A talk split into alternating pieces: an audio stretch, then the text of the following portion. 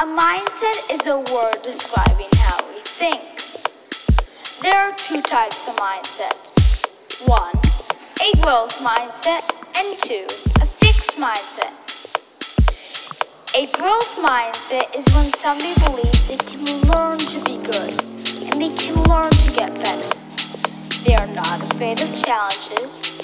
They continue when things get hard. They know that they have put effort into learn and they learn from criticism. They are also inspired by people who do well. Michael Jordan has this trait, though another person with a growth mindset is The Rock, Dwayne Johnson. He was cut from the Canadian Football League early on in his career. He could have quit, but instead, he worked very hard, faced